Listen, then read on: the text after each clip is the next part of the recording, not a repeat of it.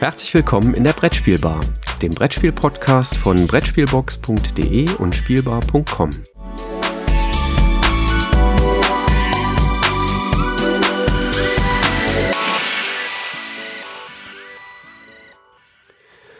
Wir haben Samstag, den 14. November 2020 und es ist eine Freude, mit dir hier an der Brettspielbar zusammenzusitzen, Christoph. Grüß dich, wie geht's dir?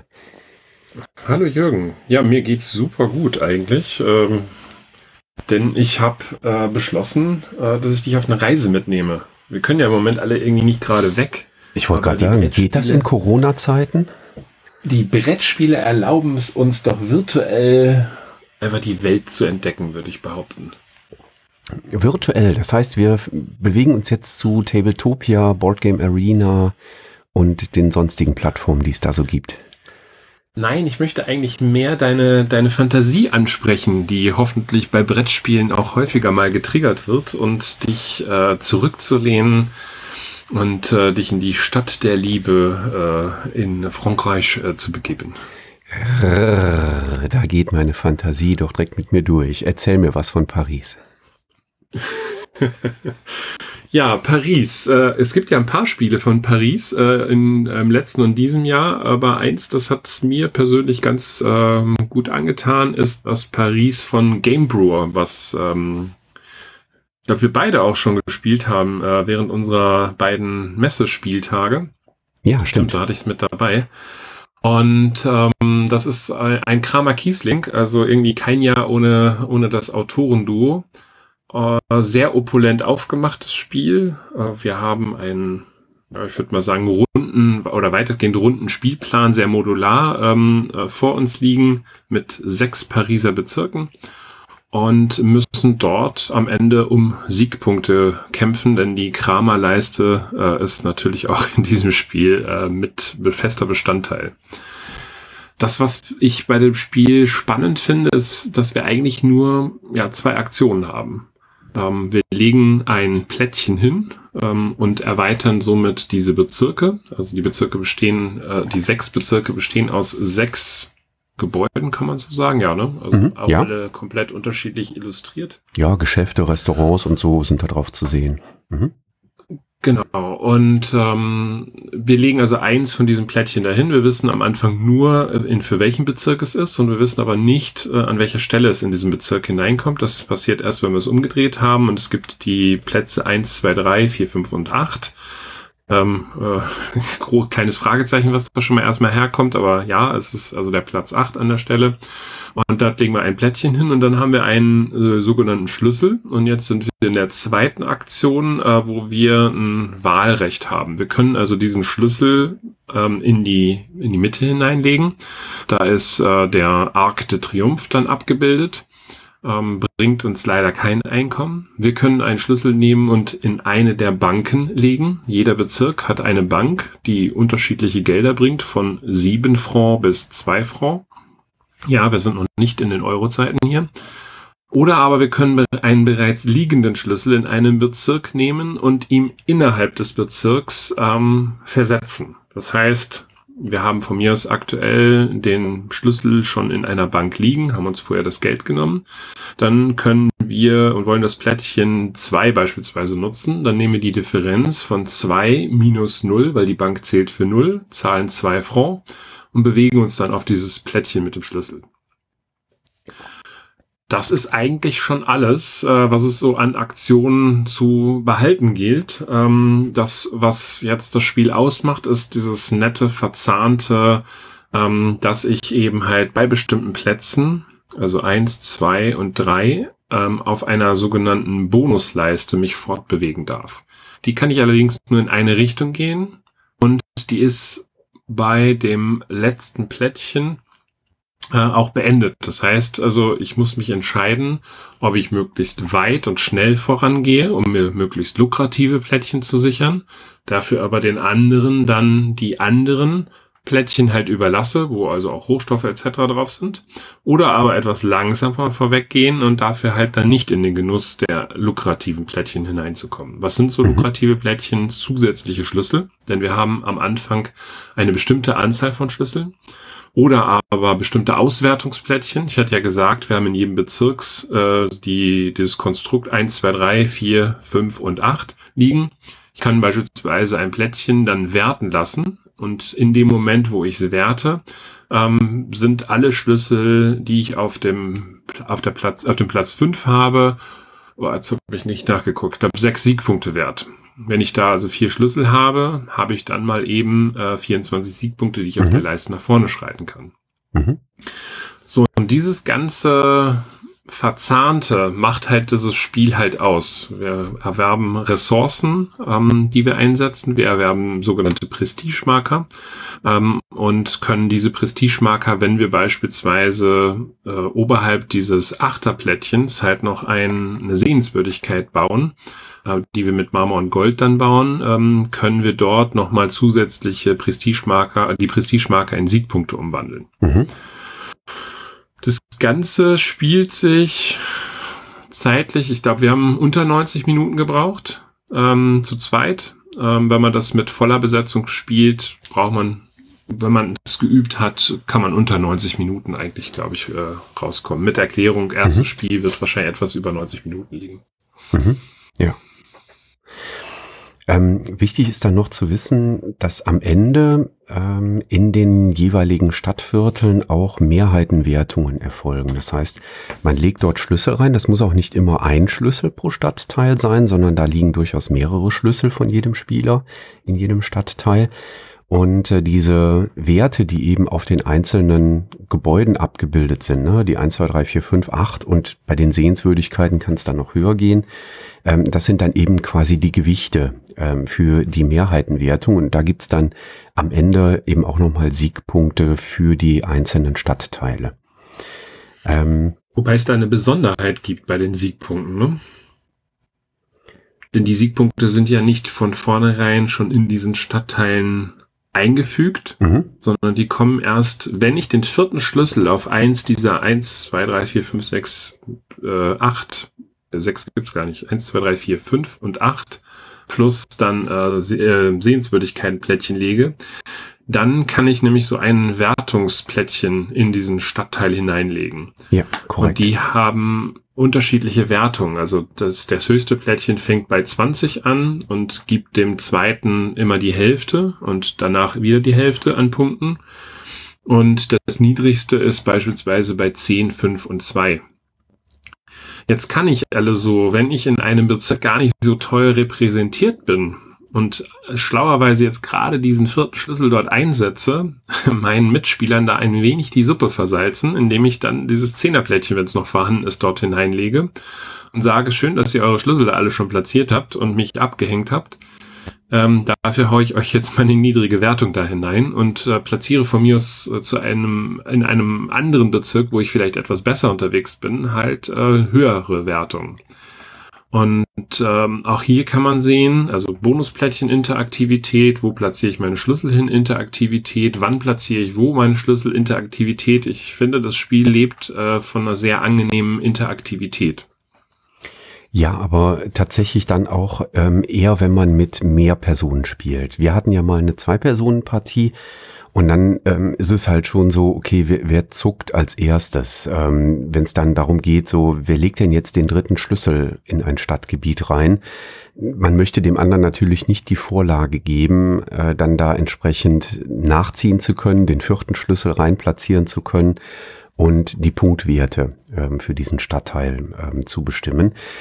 Da gibt es aber eben ganz schöne Mechanismen, dadurch, dass man die Schlüssel nicht sofort in die Stadt, äh, in die, in die Gebäudeplättchen platziert, sondern erst den Zwischenschritt über die Bank oder eben über den Arc de Triomphe äh, machen muss, kann man das schon so ein bisschen einkalkulieren. Ja. Also insgesamt finde ich es auch ähm, sehr schön verzahnt. Ähm, ich muss zugeben, ich äh, war bislang dreimal in Paris. Ähm, wir waren einmal im Disneyland. Das war gut, aber es ist halt kommerziell, aber das weiß man vorher, wenn man da hinfährt. Ähm, ich war einmal auf einer wissenschaftlichen Konferenz in Paris. Ähm, die war gut, weil das eine sehr schöne, kleine, eng zusammenarbeitende wissenschaftliche Community war. Und jetzt war ich äh, eben mit äh, Game Brewers Paris ähm, in Paris. Und man hört das vielleicht schon alle drei Besuche haben mich nicht so richtig überzeugen können. Ähm, also mich hat Paris als die Stadt der Liebe nicht so wirklich gepackt. Also auch bei Game Brewers Paris fand ich so ein paar Sachen ein bisschen störend. Also dieser Arc de Triomphe in der Mitte, das ist so ein ganz toller 3D-Pappaufsteller. Ähm, der ist aber halt auch manchmal im Weg. Äh, wenn man guckt, so, äh, welcher Stadtteil liegt denn dahinter? Ähm, was ist denn das da? Ähm, und welche Plättchen sind da oder welche Geschäfte liegen da noch nicht aus? Ähm, oder welche Felder, welche Geschäfte sind da noch frei für meine Schlüssel? Da stört der manchmal. Also da könnte ich jeden, ähm, jeden Affekt nachvollziehen, wenn man sagt, so komm, das Ding platzieren wir einfach am Rand und äh, beachten das nicht weiter. Wobei es natürlich sehr schön aussieht, das in der Mitte so platziert zu haben. Dafür gibt es aber auch eine Möglichkeit, nur ein rundes Papptableau äh, in die Mitte zu platzieren, also mhm. ohne diesen Aufsteller. Also das haben, das haben ja, sie zumindest genau. schon mal vorausschauend gemacht. Ja, genau. Also das, äh, das, das stört nicht wirklich. Ne? Also wenn man das weglässt, ist das jetzt auch kein Verlust. Ähm, es sieht halt schön aus, wenn es dabei ist, aber je nachdem, wie man um den Tisch herumsitzt, ähm, dann stört er halt manchmal beim, beim Gucken und dann ähm, ist es nicht so passend. Ähm, ich finde von der grafischen Gestaltung oder von der ähm, vom redaktionellen Design, so würde ich mal sagen, finde ich noch so ein paar Sachen störend. Ich habe die ganze Zeit, also nee, ich muss anders anfangen. Ähm, es gibt ja ähm, sechs Stadtteile. Diese Stadtteile liegen kreisrund äh, um den Arc de Triomphe ausgeteilt. Ähm, das heißt, die stoßen auch äh, Stadtteil an Stadtteil aneinander. Und diese sechs Felder, die wir vorhin angesprochen haben, ne, das 1, 2, 3, 4, 5, 8, ähm, die laufen quasi einmal so im Bogen, erst von außen drei Felder auf den Arc de Triomphe zu und dann auf der anderen Seite des, äh, des Tableaus, also des Pappteils, was den Stadtplan ausmacht, der ist so 20 Zentimeter breit geschätzt, würde ich mal sagen, ähm, läuft dann quasi die Gasse wieder zurück. Und in der Mitte ist dann halt auch wirklich die Gasse gezeichnet, also ganz, ganz toll ähm, optisch aufgemacht.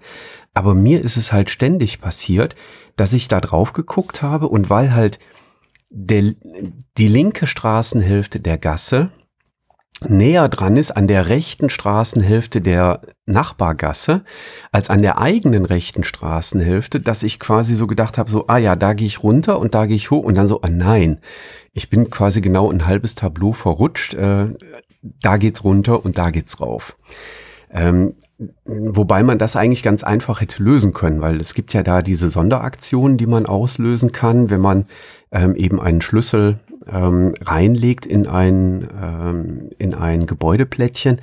Und die sind quasi auf der Innenseite, ähm, an der Gassenseite. Und das hätte man einfach heilen können, indem man die Sonderplättchen nach außen gezeichnet hätte. Ähm, also einfach da das vertauscht. Dann wäre man, glaube ich, schon optisch viel weniger durcheinander gekommen. Ähm, die Gasse nimmt halt in der Mitte relativ viel Platz weg. Der wäre an den Außenteilen sinnvoller verwendet gewesen, ähm, um eben die einzelnen Stadtteile voneinander zu trennen. Die Grafik ist ähm, super schön gezeichnet, sehr detailreich. Die ganzen Geschäfte sind unterschiedliche Zeichnungen, die ganzen Restaurants und diese kleinen Bars, die man da findet. Alles unterschiedliche Zeichnungen, richtig schön gemacht. Aber dadurch wird's halt auch ein bisschen optisch, es sieht schon wild aus. Also es ist dann gut, dass als Anker außenrum das dann so ein bisschen eintöniger ist von der Zeichnung her, weil sonst wäre es total überfrachtend. Ähm, aber es sieht natürlich wunder wunderschön aus. Aber es ist halt dadurch auch eben so ein bisschen eine Konzentrationssache, wirklich zu gucken, wo liegt jetzt da der Schlüssel, welches Feld ist da jetzt noch frei, welchen Bonus kann ich da abgreifen, wenn ich da einen Schlüssel hinlege. Da muss man schon genau hinschauen. Dann kann man ja, auch über. kann sagen. Ja, bitte. Also bitte mach. Nein, nein, du. Also man hat so den Eindruck, dass die sehr, sehr stark in, in dieses ganze optische und materialmäßige verliebt waren. Ne? Ja, also, total. Äh, wie du schon gerade sagst, also super toll und sehr opulent ausgestaltet. Äh, da, da heißt manchmal der Spruch, weniger ist mehr. ist sehr zutreffend. Äh, Gleiches sind auch die, diese Gebäude, die man ja vor sich stehen hat. Man hat so Häuschen, so Sichtschirme.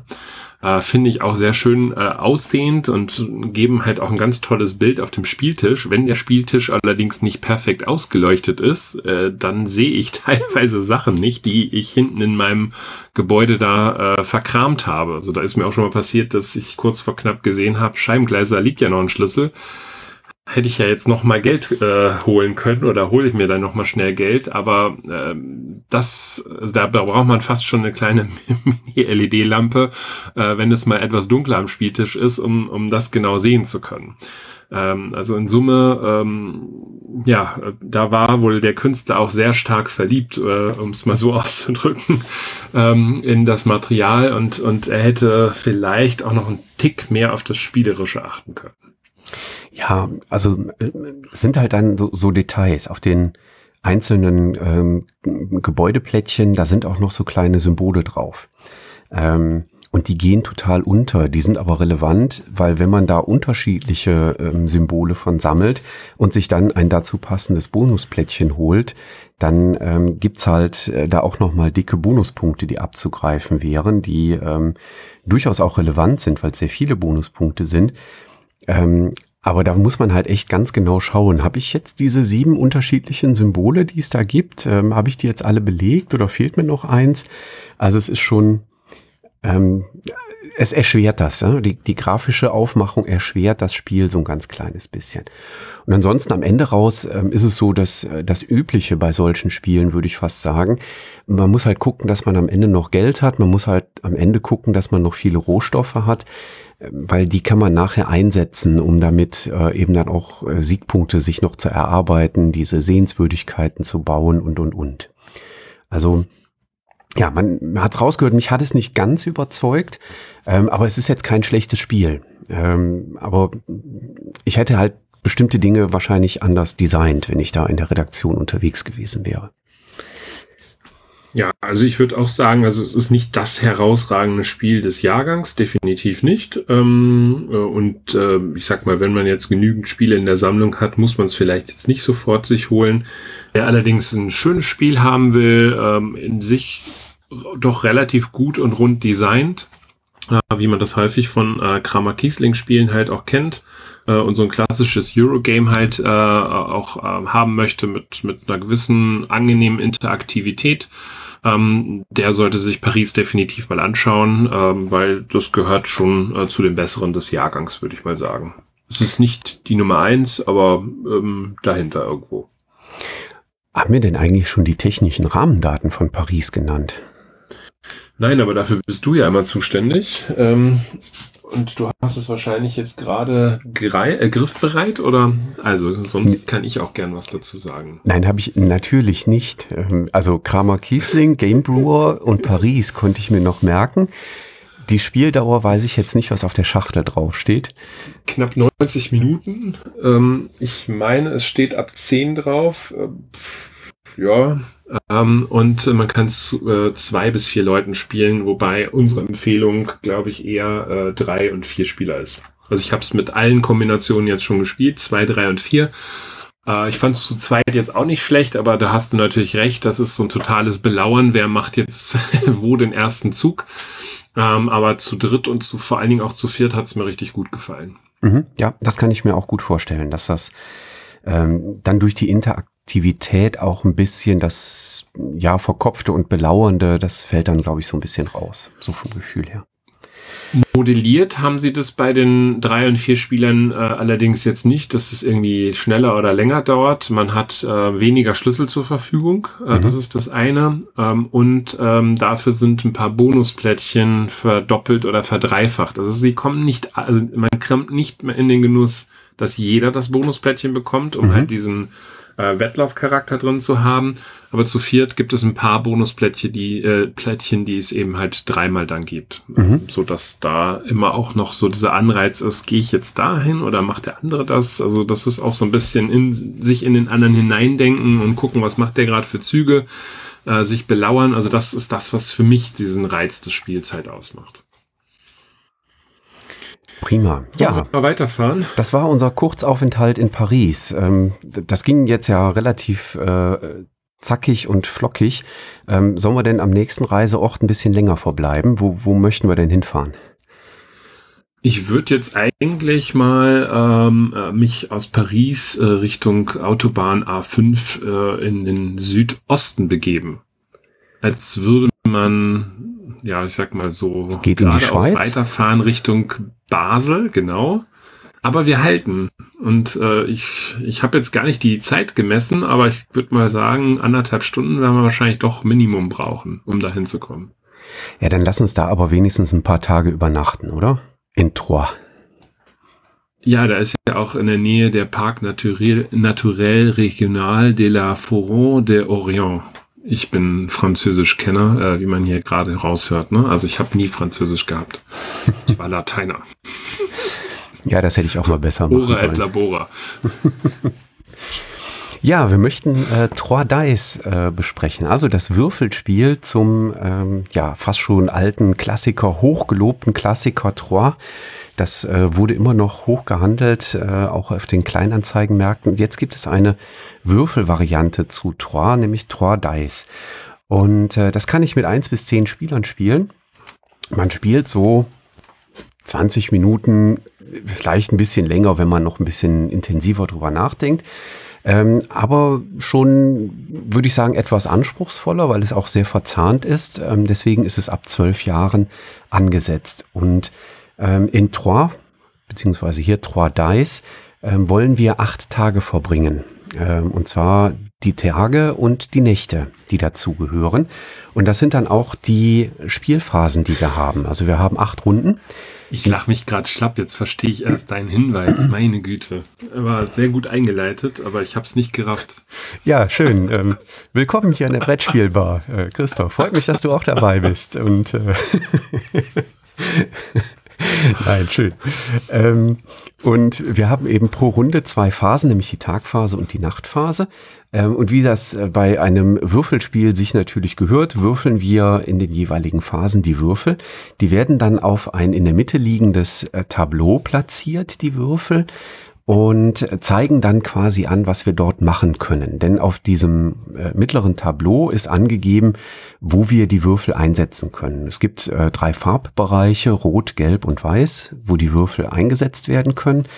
Ähm, das wird auf dem, auf diesem mittleren Tableau eben äh, angezeigt und dann, ja, schauen wir im Prinzip da drauf ähm, und überlegen uns, welchen der Würfel, die jetzt da gewürfelt worden sind, wollen wir denn auf unseren eigenen, und das hat jeder Spieler vor sich liegen, auf unseren eigenen Notizzettel übertragen, auf unseren Ankreuzbogen. Ne? Also ein Roll-and-Write-Spiel haben wir hier vorliegen.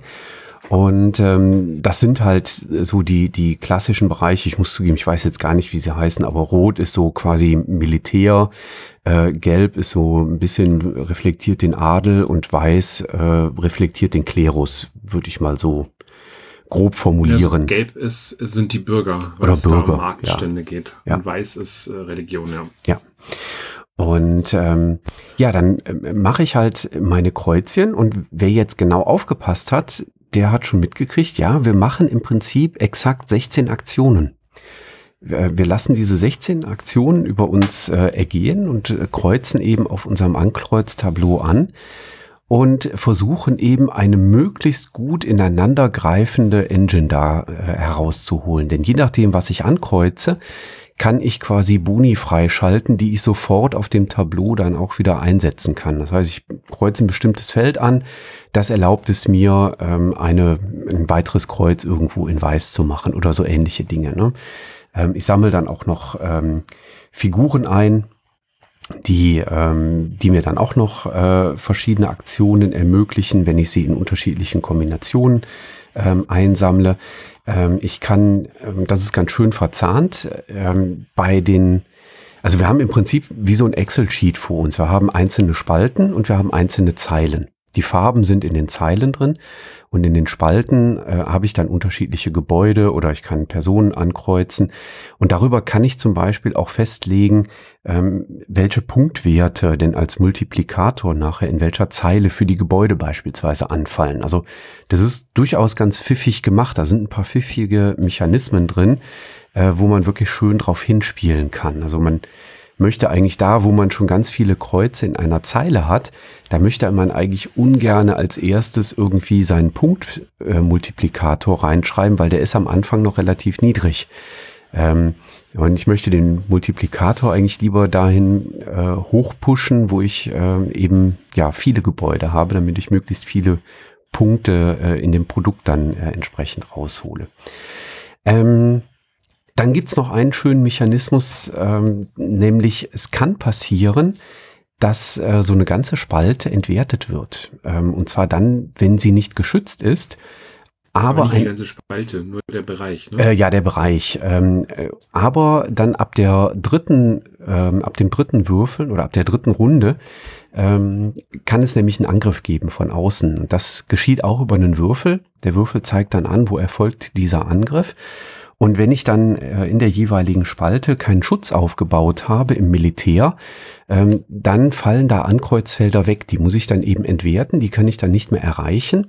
Und das äh, bringt so ein bisschen Druck rein. Allerdings muss ich sagen, korrigier mich, wenn du es anders siehst, aber das macht das äh, dann auch so ein bisschen eintönig, weil im Prinzip so das erste Drittel des Spiels gehen alle da drauf, erstmal ihre, ihre Schutzwelle aufzubauen. Ja, das heißt, möglichst in Rot da oben ähm, die sechs Zahlen durchzukreuzen, die es für die sechs Spalten gibt, damit man möglichst viel Schutz hat.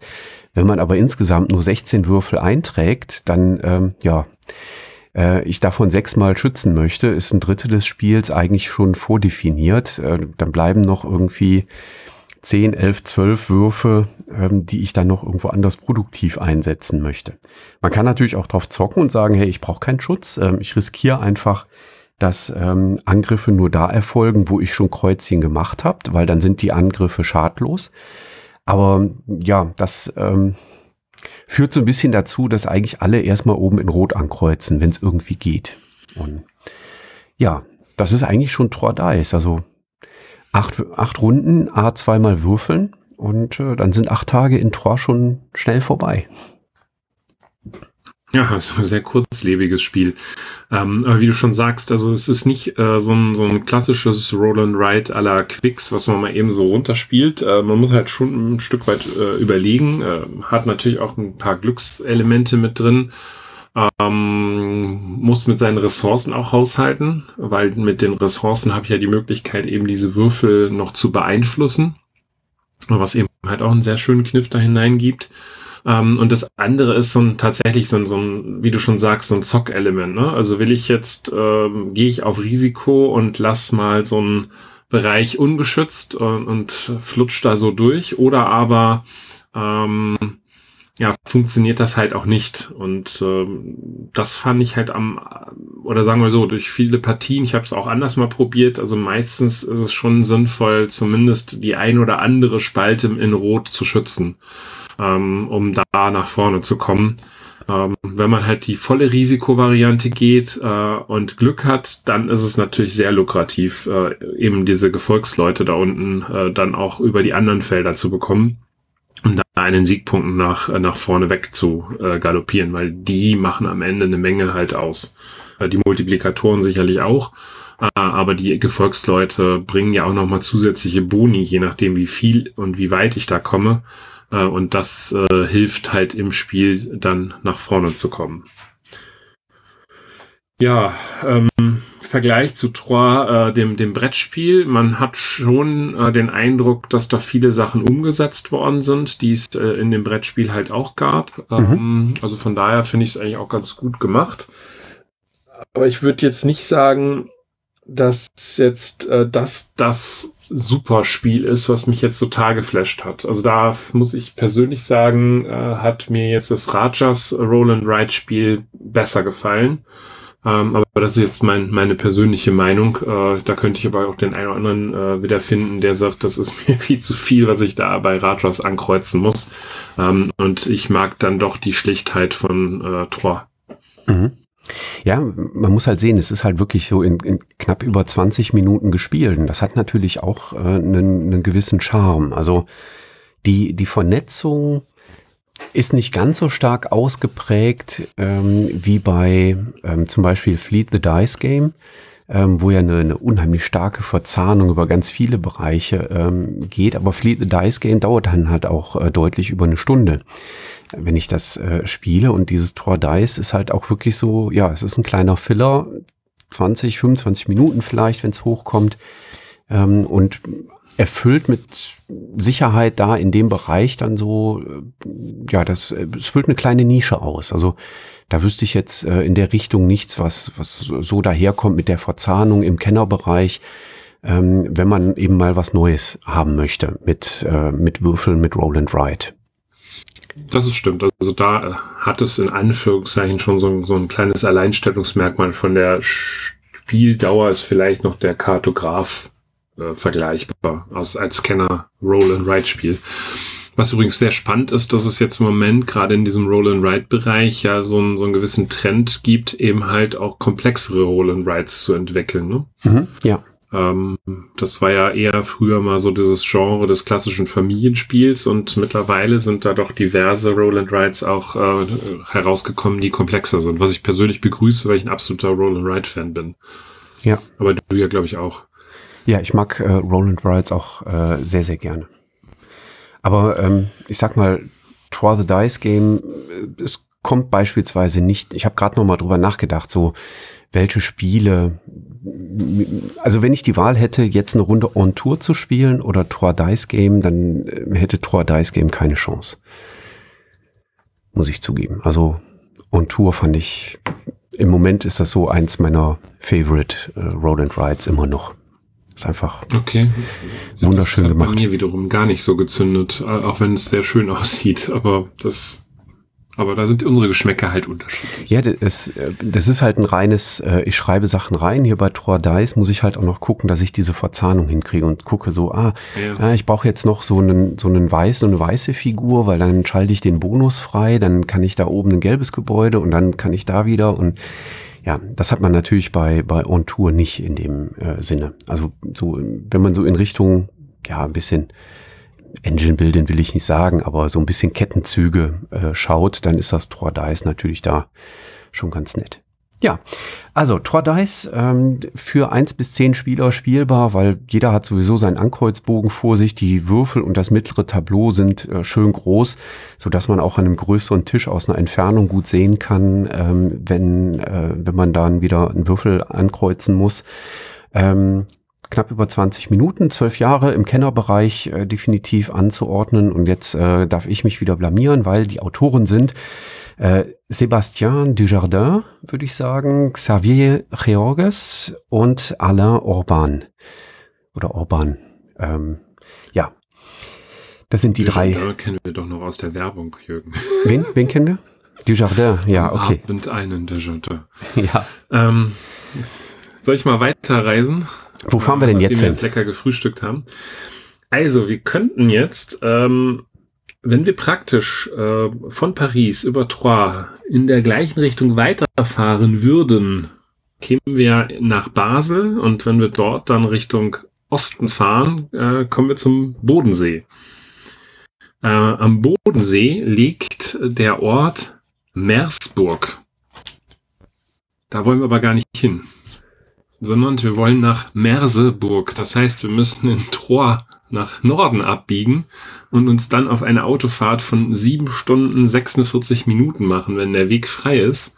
Äh, fahren über Saarbrücken, Mainz, Frankfurt am Rhein, Erfurt, dann nach Merseburg, äh, was kurz vor Leipzig liegt. Und äh, weißt du, was in Merseburg ist? Also zunächst mal würde ich sagen, sieben Stunden Autofahrt klingt erstmal abschreckend. Aber andererseits, wenn man dann am anderen Ende oder am Ziel der Reise angekommen den perfekten Moment erlebt, dann ist es das ja vielleicht doch wert, ne? Das wäre zu wünschen, ne? Also ähm, du bist ja hin und weg von dem Spiel, Deswegen müsstest du es eigentlich auch vorstellen, weil du mit einer so großen Begeisterung in dieses Spiel hineingehst. Hast du es eigentlich mittlerweile bekommen oder ist es noch unterwegs zu dir? Nein, es steht noch in der Ankündigung. Also es sollte ah. eigentlich Ende Oktober ausgeliefert werden. Jetzt steht äh, beim Status, dass es Ende November ausgeliefert werden soll. Ähm, ich bin also sehr gespannt. Aber wir reden über das Spiel Der perfekte Moment, ähm, was eben jetzt äh, in Deutsch herausgebracht oder lokalisiert worden ist von Korax Games.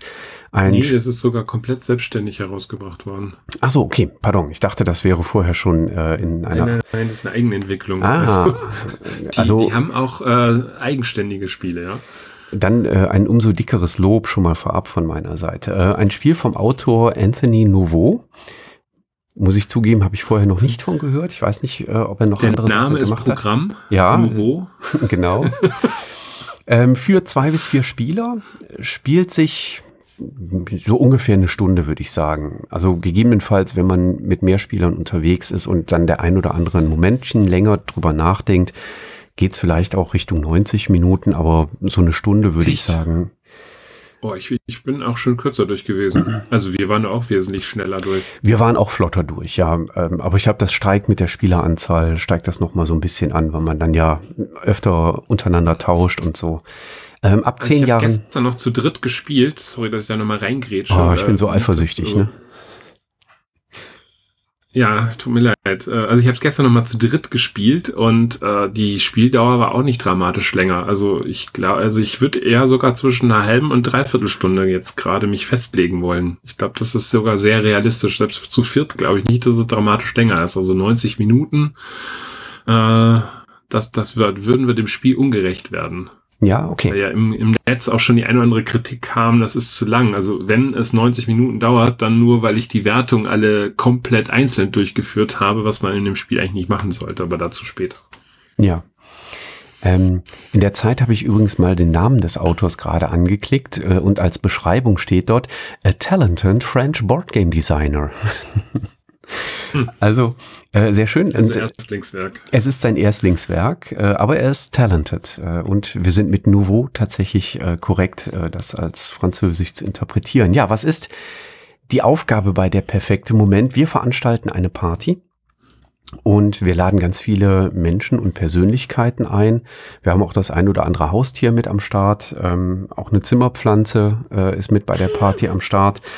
Ähm, und ähm, ja, wie das bei so Party, ja, ähm, wie das bei so Partygästen üblich ist, die haben natürlich alle Erwartungen. Ne? Man, man zieht sich sein Ballkleid an, geht zu der zu dem großen festlichen Empfang und äh, möchte dort jetzt natürlich eine wunderschöne Feier erleben. Ähm, aber wenn man dann neben dem äh, Schmutzbuckel von Nachbarn natürlich äh, an den Tisch platziert wird, dann ähm, ist die ganze Party direkt zunichte gemacht. Ähm, man möchte doch viel lieber mit dem äh, angehimmelten Adligen äh, von der anderen Straßenseite gegenüber nebeneinander sitzen. Äh, und so geht das natürlich jedem Partygast. Jeder Partygast hat drei Anforderungen, die er gerne oder sie gerne erfüllen möchte oder selbst der Hund und die Zimmerpflanze haben bestimmte Vorlieben. Selbst die. Äh, und wir versuchen natürlich jetzt als Gastgeber diese Anforderungen zu erfüllen. Und ähm, ja, wie schaut das aus? Jeder Partygast, auch der Hund und die Zimmerpflanze, ähm, haben einen Umschlag. Und in diesen Umschlag werden ähm, gemischt drei Karten reingemacht aus einem großen Kartenstapel. Und auf diesen Karten, da stehen jetzt die Anforderungen dran.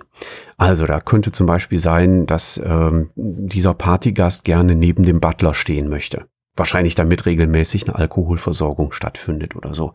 Oder der Partygast möchte bitte nicht neben dem Hund äh, sitzen oder stehen, vielleicht weil eine Tierhaarallergie vorliegt oder was auch immer. Ähm, also drei solche Anforderungen sind quasi in jedem Umschlag für jeden Partygast drin. Diese Umschläge werden an alle Spieler verteilt. Das heißt, zu Beginn sehe ich erstmal nur eine kleine Auswahl der Partygäste mit ihren Anforderungen. Da kann ich mir die einzelnen Umschläge alle anschauen.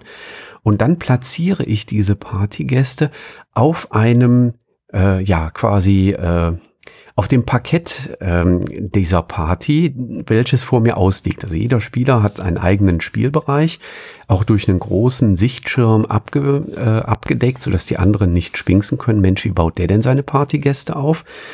und platziert jetzt dort entsprechend seine ähm, Partygäste und versucht dabei, diese ganzen Anforderungen der Gäste bestmöglich zu erfüllen. Denn am Ende gibt es Punkte und es gibt mehr Punkte, je mehr Anforderungen ich erfüllt habe. Wenn keine Anforderung erfüllt ist, gibt es sogar Minuspunkte. Dann sollte man vielleicht eher drüber nachdenken, ob man diesen Partygast vielleicht doch noch schnell auslädt und ihn gar nicht auf seinem Parkettboden platziert. Ähm, ansonsten kann es eins, drei oder sechs Bonuspunkte geben, je nachdem, wie viele von den drei Anforderungen ich erfüllt habe. Ähm, ich kann sogar im Verlaufe des Spiels diese Punktzahl nochmal verdoppeln. Es gibt nämlich solche Bonusfelder und wenn, ähm, oder nicht Bonusfelder, Bonuskarten, die kann ich dann noch zusätzlich in so Umschläge reinpacken und ähm, kann dann äh, signalisieren, okay, dieser Partygast, der gibt quasi sogar doppelte Punkte. Ähm, jetzt kriegen wir aber zu Beginn des Spiels nur eine Auswahl der Partygäste quasi auf die Hand. Wir können uns nun eine kleine Auswahl Zum der. Beispiel bei zwei Personen sind das fünf, bei drei vier und bei vier äh, drei Umschläge. Ja, genau. Und ähm, die anderen Partygäste will ich aber auch kennenlernen. Und deswegen wird das Spiel über Runden gespielt und immer in den Zwischenschritten der Runden, da kommt Interaktion rein. Da kann ich Umschläge mit einer, äh, mit einer offenen Auslage in der Mitte tauschen. Ähm, oder aus der Mitte wird ein Umschlag aufgemacht und es wird gezeigt, für alle sichtbar, welche Anforderungen hat denn dieser Partygast, ähm, die dort in der Mitte liegt. Oder es werden Umschläge mit den Mitspielern getauscht. Oder ich kann mir Umschläge vom Mitspieler nehmen und dafür darf der sich aber bei mir was nehmen. Und so kriege ich Interaktion da rein und lerne immer mehr Partygäste kennen. Was aber nicht dazu führen muss, dass ich am Ende des Spiels alle Partygäste wirklich mal mit ihren Anforderungen gesehen habe. Es kann also durchaus passieren, dass ich nicht alle sehe. Und ähm, ja, so platziere ich die Partygäste alle. Am Ende der, oh, und jetzt korrigiere mich, sechs Runden waren es, glaube ich, die gespielt wurden. Habe ich es richtig in Erinnerung? Korrekt. Ähm, Sehr gut. Mache ich ein Foto mit meinem Smartphone und dieses Foto wird jetzt bezüglich der Punkte ausgewertet. Ja, das heißt, ich mache das Foto mit dem Smartphone und jetzt gucke ich wirklich, ähm, steht dieser Gast neben einem anderen Gast oder ist die Zimmerpflanze ganz vorne auf dem Bild zu sehen äh, oder sitzt der Hund wirklich direkt neben dem großen Banketttisch, wo er gerne stehen oder sitzen möchte. Äh, und so wird dann jeder Gast nach für nach, nach für nach, nach und nach äh, für sich ausgewertet, gibt die Punkte für die Spieler. Und das ist einfach total befriedigend. Also allein schon diese Szenerie dann zu fotografieren äh, und dann zu gucken, okay, ich kann ja dann auch den Winkel von der Kamera verändern. Es gibt durchaus Partygäste, die sagen, ah, ich will nicht, dass mein, dass mein äh, Gesicht auf den Fotos drauf ist. Dann kann ich die Kamera auch so platzieren, dass so das Gesicht gerade so verdeckt ist, aber alles andere von dem fotografierten Szenario noch sichtbar ist. Das macht einfach eine Riesenfreude. Also äh, es gab von Kosmos damals ähm, so eine Reihe, wo es auch darum ging, äh, sehr abstrakt ähm, solche, ähm, ja, solche Vorgaben zu erfüllen, die man, ähm, äh, die man auch über, über solche Vorgaben dann hatte. Äh, Uluru wäre ein so ein Beispiel aus der, aus der Kosmos-Reihe. Da waren noch andere Spiele, ähm, die aus der, äh, aus der Ecke kamen, auch bei Kosmos erschienen. Aber hier wird das Ganze in so eine schöne Thematik reingepackt. Ähm, und das ist einfach wunderschön ähm, zu spielen. So, und jetzt kommt das große. Luro war, glaube ich, auch unter Zeitdruck, ne? Also ja, ja, genau. Da gab es auch noch eine Zeitkomponente mit drin. Die haben wir jetzt hier nicht. Genau, also hier, das ist total entspannt. Ich baue da meine Partygäste auf und das ist, äh, es macht einfach Freude. So, aber eine Sache muss ich dem Spiel tatsächlich ankreiden, denn in der Standardvariante kommt das mit den Figuren als äh, Pappstandsteilen daher, die dann in so Aufsteller reingestellt werden. Und diese Pappstandsteile, die bringen es natürlich mit, dass ähm, auf den Standsteilen um die Figuren herum außen ein weißer Rand ist. Die Pappteile eben. Und wenn man das damit spielt, nimmt das einen großen Teil der Freude. Es gibt nämlich ein Deluxe-Pack und in diesem Deluxe-Pack sind die ähm, Partygäste auf ähm, Acryl aufgedruckt. Das heißt, ich sehe dann den Aufdruck, der, äh, den, den Aufdruck der Figur. Ich kann aber eben auch am Bauch der Figur unmittelbar vorbeigucken, so wie das mit einem echten Menschen ja auch ist. Ne? Da habe ich auch keinen Rahmen drumrum auf einem äh, Foto, was ich dann mache. Und äh, da ist etwas, wo ich sagen muss, so, da hätten sie tatsächlich sagen sollen, komm, das Spiel wird ein paar Euro teurer, aber dafür sind standardmäßig wirklich die Acrylaufsteller mit dabei, weil die tragen tatsächlich zu einem erheblichen Maße ähm, zum, Spielplan, äh, zum Spielspaß bei. Ähm, mit den Pappaufstellern würde ich es ungerne spielen, muss ich zugeben. Das macht nicht die Freude, wie das mit den Acrylaufstellern tatsächlich passiert. Oh, und ja, jetzt habe ich ganz lange geredet, weil der perfekte Moment ist bislang mein Herbst-Highlight.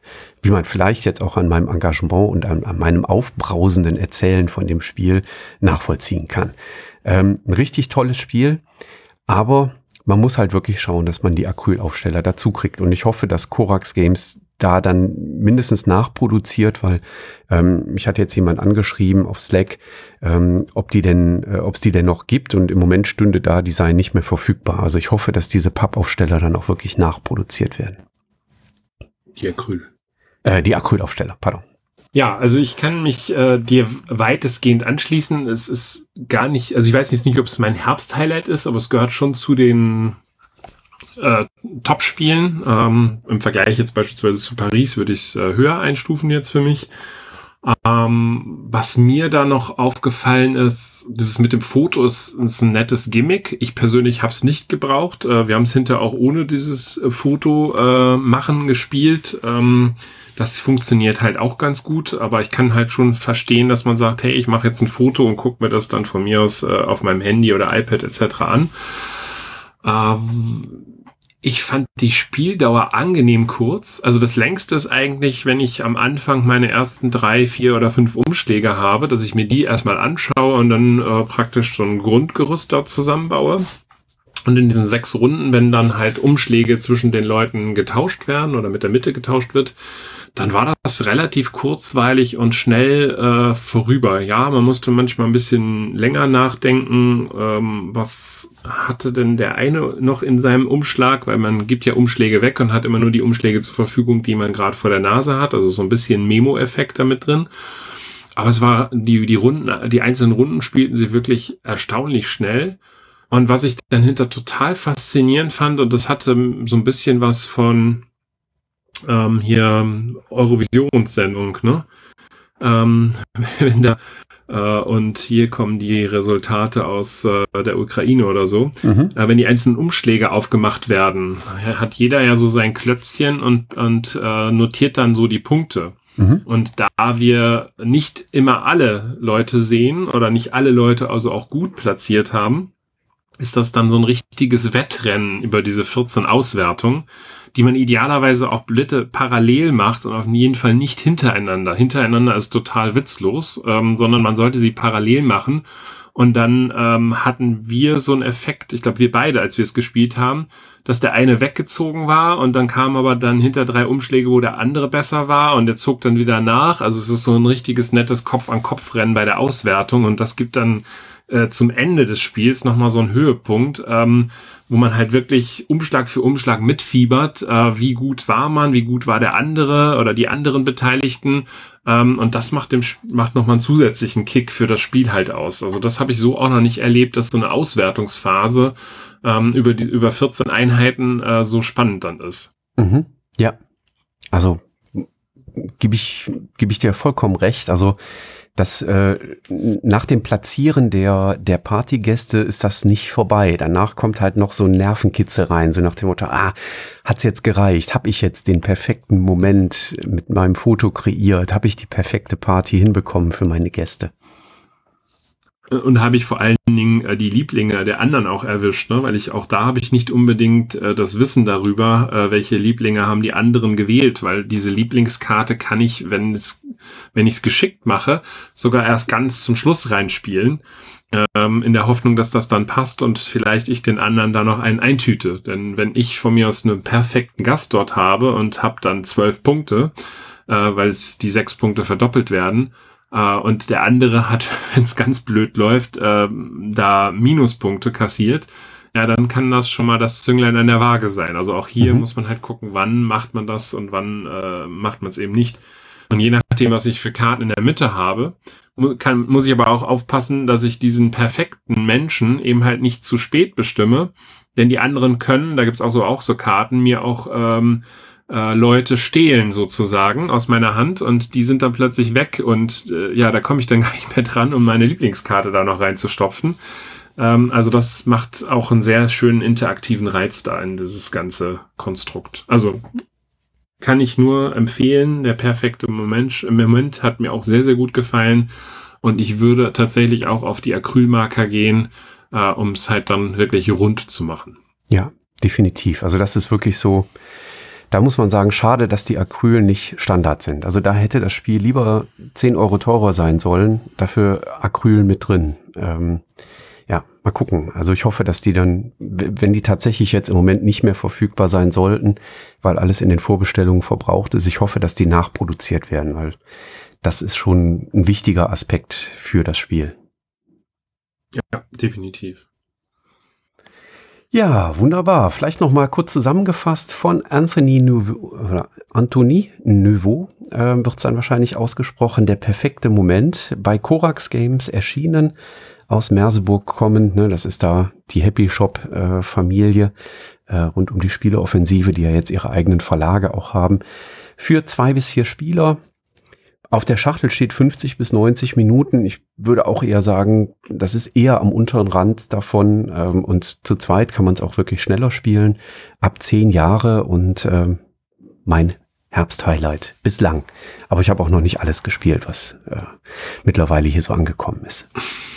Ja. Und es spielt sich tatsächlich auch zu zweit, zu dritt und zu viert äh, gleich angenehm gut. Also das, die, ich, die Spielzeiten erhöhen sich nicht dramatisch. Ja. Prima.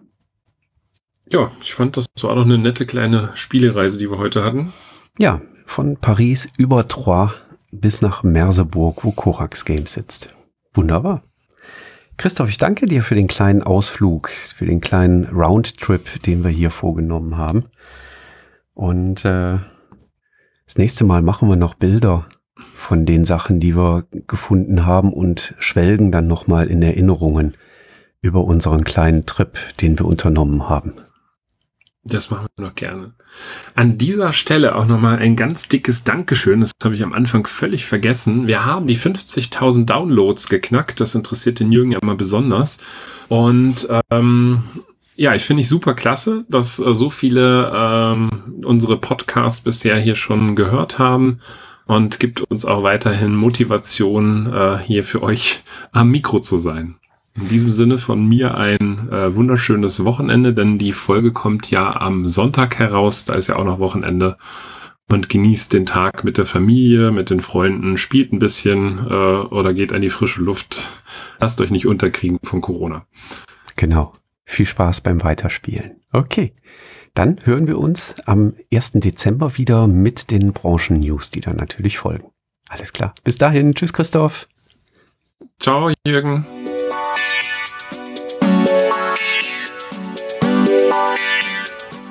Danke, dass du der Plauderei an der Brettspielbar gelauscht hast. Wir freuen uns über Feedback, insbesondere bei iTunes, Panoptikum, IO oder anderen Plattformen, über die du dem Podcast folgst. Wenn du uns direkt kontaktieren möchtest, geht das per E-Mail über kontakt@brettspielbar.de oder unsere Twitter-Accounts. Christoph ist dort unter @brettspielbox und Jürgen unter @spielbar_com zu erreichen. Wir freuen uns auch über Anregungen und Themenvorschläge für die kommende Episode. Für heute verabschieden wir uns und wünschen eine verspielte Zeit.